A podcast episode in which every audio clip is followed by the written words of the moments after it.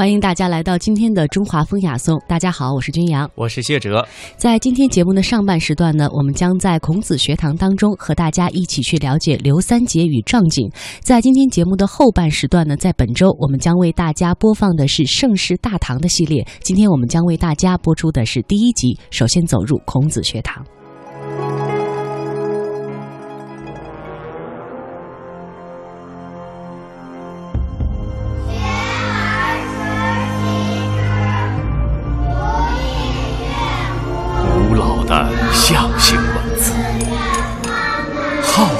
经史典籍，多彩的民间艺术，自强的龙族传人，传承华夏文明，尽显东方魅力。孔子学堂。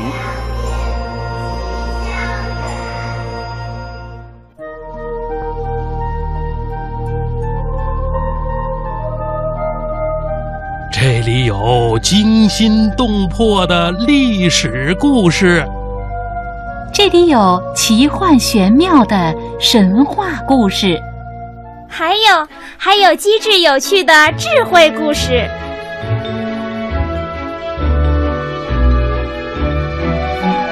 故事魔方，搜罗最多彩的中国故事，感受最童真的中国味道。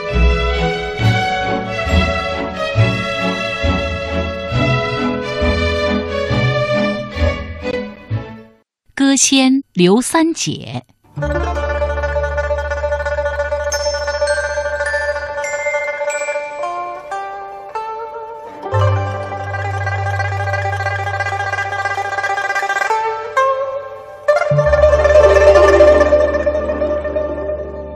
听众朋友，您听说过三月三歌节吗？三月三是中国西南壮族地区一个非常盛大的节日。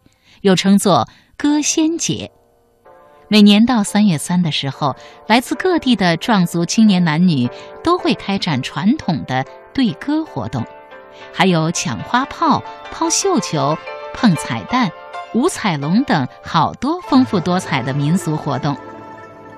相传，三月三歌节是为了纪念壮族姑娘刘三姐而形成的民间节日。那刘三姐又是个什么样的人呢？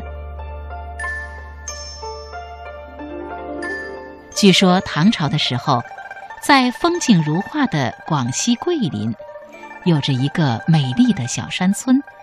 村中有一位叫刘三姐的壮族姑娘，她自幼父母双亡，靠哥哥刘二抚养长大，兄妹二人相依为命。每天以打柴捕鱼为生。刘三姐从小就很勤劳聪明，她纺的纱、织的布，人们都是赞不绝口。不仅如此，长得如出水芙蓉一般楚楚动人的刘三姐，还有一副唱山歌的好嗓子。每当他驾着小船捕鱼的时候，人们都能听到他清脆婉转的歌声。那欢快优美的歌声总让大家听得入了迷。刘三姐的歌声为什么这么受大家欢迎呢？因为她歌唱家乡山水的美好，歌唱壮族人们的勤劳。你听。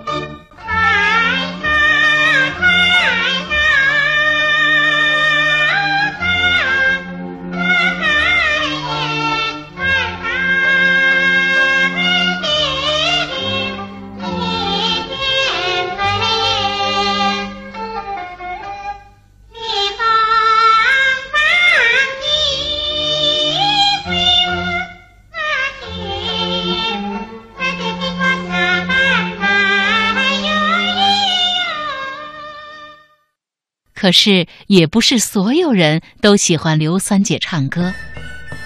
当地的财主莫怀仁一听到刘三姐唱歌，他就头皮发麻、手脚冰凉、心惊胆颤。为什么呢？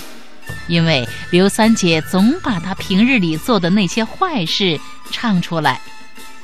而每当刘三姐唱这些歌的时候，经常受到莫怀仁欺压的乡亲们就都围拢过来，一起来声讨莫怀仁的恶行。莫怀仁当然不能忍受刘三姐和乡亲们这样公开的指责自己，他于是找来当时几个自称才华横溢的秀才来做帮手，要和刘三姐来一场山歌擂台赛。刘三姐，今天和你对歌的都是当今的名士，你要是认输倒也罢，要不认输，你可别后悔呀！啊！哈哈哈哈哈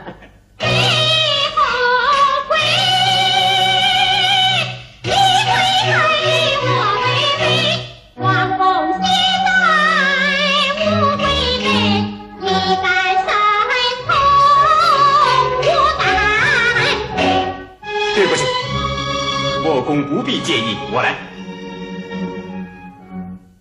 小小环球才出我，两你山过有几多？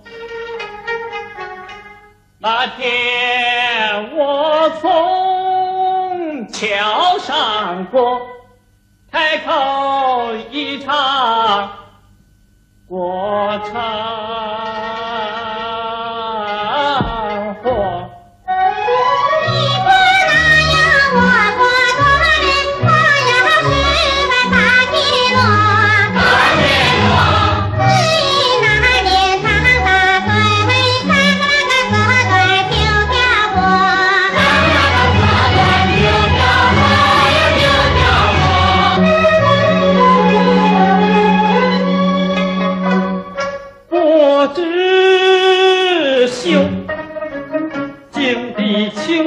想出头，见过几多天和地，见过几多大水流。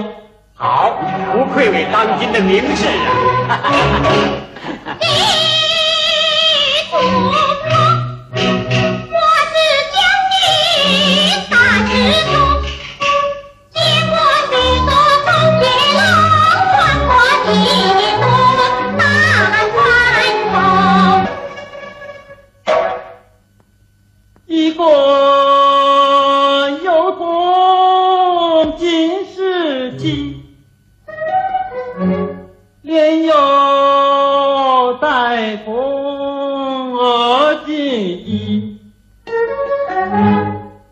是你能猜猜得中，我把香油送给你。你看到底叫我给打下去了，怎么样？答不上来了吧？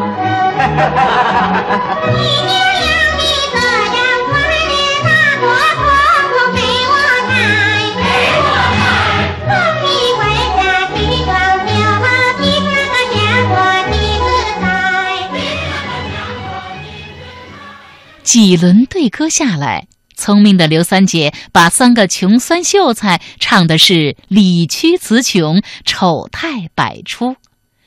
莫怀仁更是在众人面前丢尽了脸，大败而归。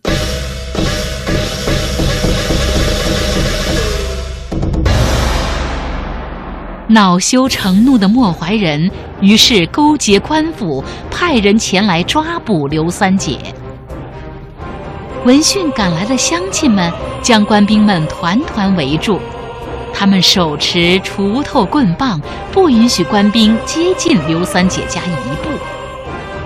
可狡猾的莫怀仁却以收回乡亲们租种的田地为借口来要挟刘三姐。刘三姐不忍心乡亲们受到牵连，她毅然跳进了那条乡亲们每天撒网捕鱼的沿江。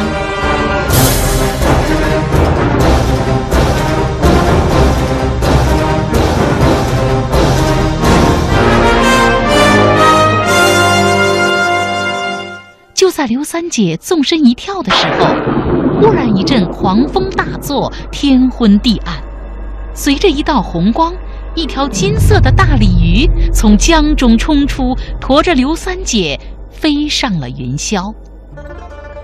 人们传说，刘三姐就这样骑着鱼上了天，成了天宫中的歌仙。